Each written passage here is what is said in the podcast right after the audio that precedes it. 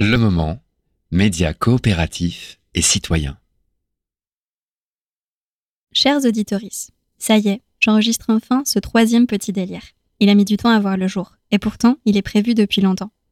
Je voulais le publier à la date de l'anniversaire de sa mort, mais entre-temps, j'ai repris un nouveau travail et le temps imposé par l'inévitable phase d'adaptation m'a empêché de pouvoir avancer dessus comme je l'aurais souhaité. C'est assez paradoxal parce que c'est en cherchant des réponses par rapport à une situation au travail que je me suis intéressée pour la toute première fois à l'incroyable Bell Hooks.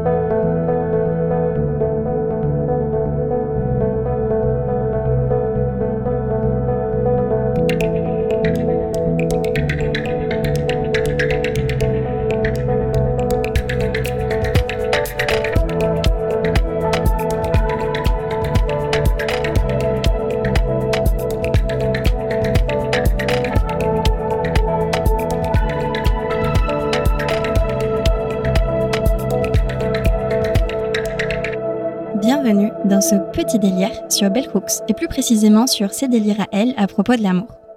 Il y a environ 5 ans, j'ai vécu une situation assez difficile au travail. J'ai souffert, j'ai vu des collègues souffrir, mais surtout, j'ai vécu une énorme désillusion. Je travaillais dans l'administration publique. Jeune, je me suis toujours imaginé travailler dans le public. Rien d'autre ne faisait du sens pour moi. Naïvement ou pas, je faisais partie de ces gens qui espéraient pouvoir changer le système de l'intérieur, même si c'était de manière infime. Mais à force de prendre des coups, naïvement ou pas, j'ai appris que toute seule, c'était bien trop difficile. Au point où j'étais arrivée, c'était surtout assez destructeur. De cette désillusion est née une réflexion sur le politique et les forces qui le traversent. J'ai commencé à me demander et si le politique était plus une affaire d'amour qu'une affaire de pouvoir? Et un jour, un ami m'a envoyé cette citation. Love is profoundly political. Our deepest revolution will come when we understand this truth. Only love can give us the strength to go forward in the midst of heartbreak and misery. Only love can give us the power to reconcile, to redeem, the power to renew weary spirits and save lost souls. The transformative power of love is the foundation of all meaningful social change. With love, our lives are without meaning. Love is the heart of the matter. When all else has fallen, love sustains. Et c'est comme ça que j'ai découvert Bell Hooks. L'amour est profondément politique. Notre révolution la plus profonde viendra une fois que nous aurons compris cette vérité, dit-elle. Elle parle de l'amour comme une force, comme une source de pouvoir capable de transformer les choses, comme le fondement de tout véritable changement social. Dans son style clair, simple, tellement américain, elle arrivait à dire ces choses que j'avais pensées mais que je n'arrivais pas à dire. Cette première approximation de son délire sur l'amour m'a profondément marquée. Mais à l'époque, il était assez difficile de se procurer ces livres en France. En creusant et obsédée par l'idée de lire le livre où elle avait écrit ces mots, je suis tombée sur All About Love, à propos de l'amour, le premier livre d'une trilogie sur l'amour. Je l'ai lu en espérant y trouver la fameuse citation que mon pote m'avait envoyée un jour par texto, mais je ne l'ai pas trouvée. Cela étant, j'ai tout de suite été captivée par cette réflexion, assez nouvelle pour moi. Au-delà d'avoir été l'élément déclencheur de ma réflexion sur les liens entre le pouvoir et l'amour, Bell Hooks marque aussi mes débuts dans la pensée féministe. J'avais toujours cru que j'étais une grande gagnante du capitalisme, du modèle néolibéral. Je suis issue d'un parcours migratoire qui peut être considéré comme étant réussi. J'ai trouvé un travail tout de suite après la fac malgré mes études en sciences sociales. Et bien que venant d'une famille de classe moyenne, j'ai grandi dans un milieu très privilégié qui m'a permis de connaître les codes qui me donnent accès aux gens puissants. Néanmoins, grâce à elle, j'ai compris que ce n'était pas tout à fait ça, et que même mon semblant d'intégration dans ce modèle-là n'était peut-être pas, au final, l'équivalent d'une réussite. Bien au contraire, en prenant conscience de la structure soutenue par les systèmes d'oppression, elle m'a permis de me demander quel était le prix de ce semblant de réussite. Aussi, elle m'a permis de comprendre pourquoi nous devons tous être féministes, mais surtout l'importance de nommer les choses comme elles sont. Le fameux système impérialiste, colonialiste, capitaliste et patriarcal. Bell Hooks disait que souvent, lorsqu'elle le nommait ainsi dans une conférence, ça faisait rire les gens. Comment transformer un système si on n'arrive même pas à le nommer correctement? À se mettre d'accord sur la forme que prend l'ennemi qu'on veut combattre? Grâce à Bell Hooks, j'ai aussi découvert des nouvelles penseuses. Moi, télo, est toujours attaché aux grands penseurs. Ces hommes, très souvent blancs, hétérosexuels, issus de milieux privilégiés, brillants, certes, mais qui reproduisent trop souvent les oppressions qu'ils critiquent. J'ai découvert Carla Bergman et sa joie militante, les utopies queer anarchistes d'Ursula Le Guin. Je me suis rapprochée de la pensée zapatiste au point de me faire tatouer l'un de leurs préceptes. Bell Hooks m'a ouvert un monde qui m'était encore méconnu et que j'étais pressée de découvrir. C'est ainsi qu'après avoir enchaîné des mois de confinement et de couvre-feu successifs, les frontières à peine rouvertes, je suis partie en voyage. Premier arrêt, et au risque de paraître un tout petit peu cliché, New York, pour retrouver un ami d'enfance.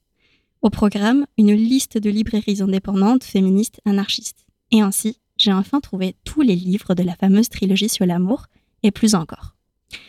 Le voyage s'est poursuivi et quelques semaines plus tard, posé dans un parc à Montevideo, en lisant Salvation, qui parle de la relation de la population noire américaine à l'amour, livre qui n'est pas traduit en français, Victoire, j'ai enfin trouvé la citation du départ. Au moment où je l'ai lu, cela me parut être une évidence. Une féministe et activiste pour les droits civiques ne pouvait avoir une telle réflexion sur l'amour qu'en interrogeant cette relation. À la fin de Salvation, elle écrit We begin our journey with love, and love will always bring us back to where we started. Making the choice to love can heal our wounded spirits and our body politic. It is the deepest revolution, the turning away from the world as we know it toward the world we must make if we are to be one with the planet. One healing heart, giving and sustaining life. Love is our hope and our salvation. Combien souvent, à la fin d'un livre que j'ai aimé lire, j'ai pleuré. J'ai été émue par la beauté de cette pensée. L'amour comme source de réconciliation, comme moyen de tourner le dos au monde qu'on connaît pour avancer vers celui qu'on doit bâtir. L'amour comme une forme d'espoir. En quittant Montevideo, ville pour laquelle j'avais eu un véritable coup de cœur, je rentrais au Chili pour la première fois en cinq ans. Et là, quelques jours après, le même ami qui m'avait parlé de Bell pour la toute première fois m'écrivait pour m'annoncer sa mort.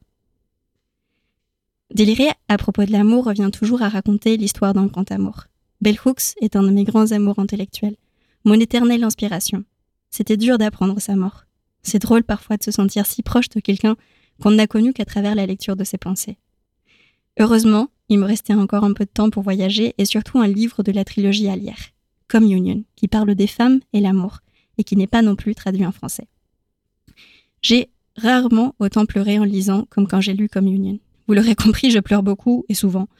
J'ai pleuré parce que j'ai réalisé à quel point j'étais aussi une victime du patriarcat, moi qui, encore une fois, naïvement ou pas, croyais pourtant si bien se débrouiller dans un monde qui est encore et toujours un monde d'hommes. Elle écrit If we remain unable to imagine a world where love can be recognized as a unifying principle that can lead us to seek and use power wisely, then we will remain wedded to a culture of domination that requires to choose power over love. Women have searched for power and found it. Les femmes ont en effet cherché et trouvé le pouvoir. Mais dans quelles conditions? C'est là tout l'enjeu. Dans la possibilité de comprendre l'amour comme un principe nous permettant de chercher et d'utiliser le pouvoir avec sagesse. Et pour cela, pour aller au-delà d'une simple réflexion sur le rapport entre l'amour et le pouvoir, elle analyse avec une admirable précision des choses aussi simples et quotidiennes que l'amitié. L'amitié, cette relation d'amour souvent méprisée par rapport à la famille ou au couple, retrouve, grâce à Bell Hooks, la place prépondérante qui, au moins dans mon cas, elle a toujours mérité. Pour Bell Hooks, on devrait tous être féministes. Elle a écrit ses livres d'une telle manière qu'on n'a pas l'impression de lire des essais de théorie politique. Il fallait qu'ils soient accessibles à tous, y compris aux hommes, et c'est elle qui le dit. C'est pour ça qu'il y a un petit bonus après la trilogie, écrit spécifiquement pour les hommes. Depuis que j'ai lu La volonté de changer, qui est lui bel et bien traduit en français, je l'offre à mes amis hommes pour leurs anniversaires, en prenant le temps de choisir les passages qui, selon moi, vont le plus les toucher. Elle a écrit To know love, men must be able to let go the will to dominate. They must be able to choose life over death. They must be willing to change. Voilà la conclusion que j'attendais tant. Pour connaître l'amour, il faut lâcher l'envie de dominer il faut avoir la volonté de changer. Découvrir la pensée de Bell Hooks est un moment transformateur.